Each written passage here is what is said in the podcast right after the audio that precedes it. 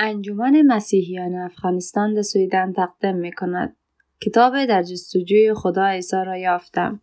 نویسنده نبیل قریشی بخش یک فراخان نماز امارت جهانبینی هم همه آنچه تا آن هنگام آموخته بودم.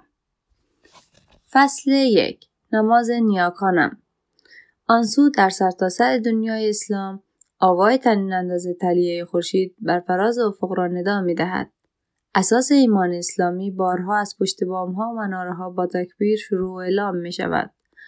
الله اکبر اشهد ان لا اله الا الله اشهد ان محمدا رسول الله الله بزرگ است شهادت می دهم که خدای جز الله نیست شهادت می دهم که محمد رسول الله است این شروع از آن دعوت به نماز است این دعوت به مسلمانان یادآوری می کند که از همان لحظه ای که از خواب بیدار می شوند برای الله زندگی کنند از دعای حفظی زمانهای خاص گرفته تا آین مفصل روزانه مسلمانان به یادآوری الله و انجام سنت های اسلامی می شتابند.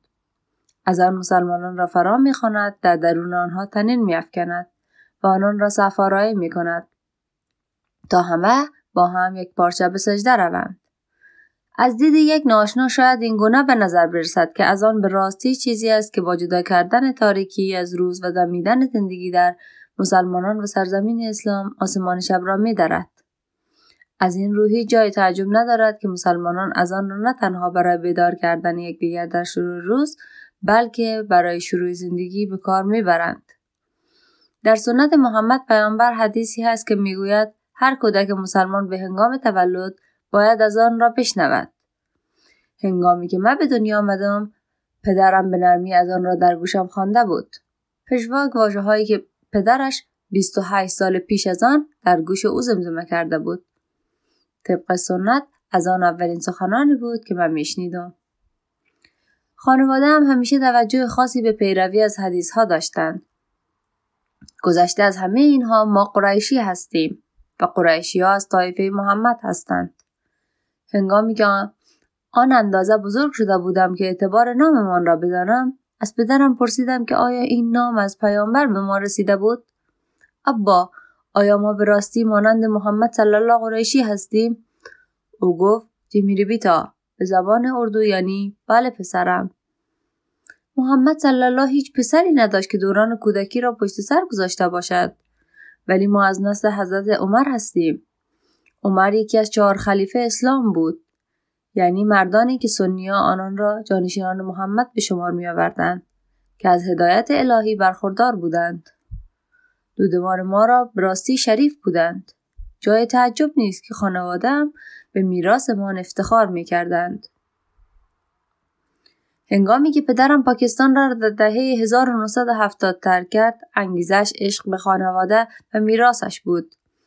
هدف او فراهم کردن زندگی بهتر برای پدر مادر و خواهر و برادرانش بود. هنگامی که به ایالات متحده آمد با راهنمایی برادر بزرگش به نیروی دریایی پیوست. او یک ملوان بود و هر ماه بخشی از حقوق دریافتیش را حتی گاهی هر آنچه داشت به خانه میفرستاد. چند سالی بیش نگذشته بود که برای مدت کوتاهی به پاکستان برگشت و همان هنگام تردیب ازدواجش با مادرم داده شد. امی مادرم نیز زندگی خود را فدای خانواده و مذهبش کرده بود. او یک دختر مبلغ مذهبی مسلمان بود.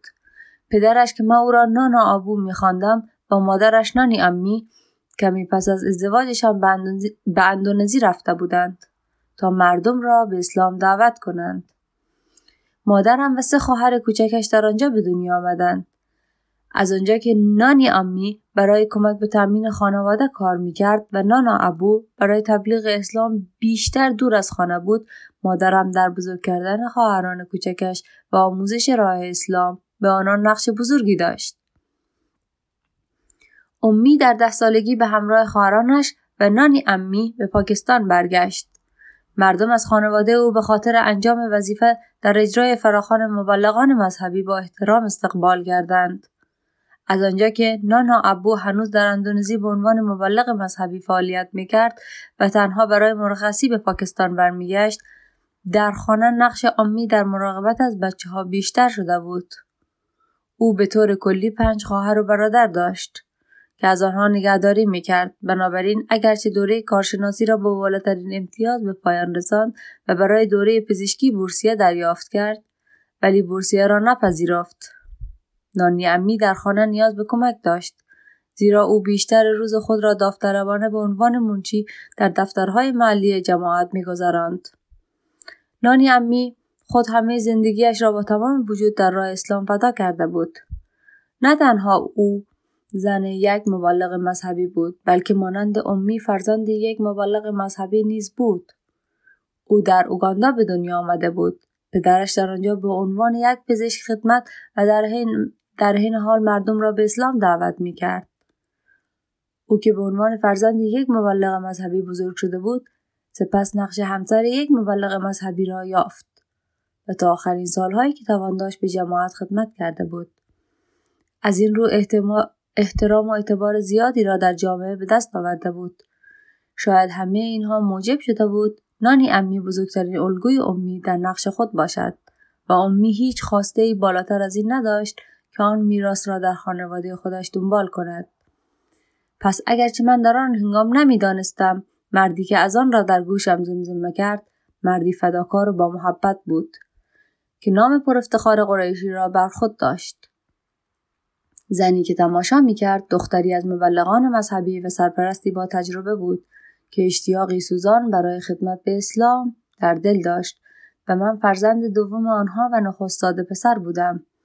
آنان با خواندن از آن در گوشم مرا به نماز دعوت می کردند.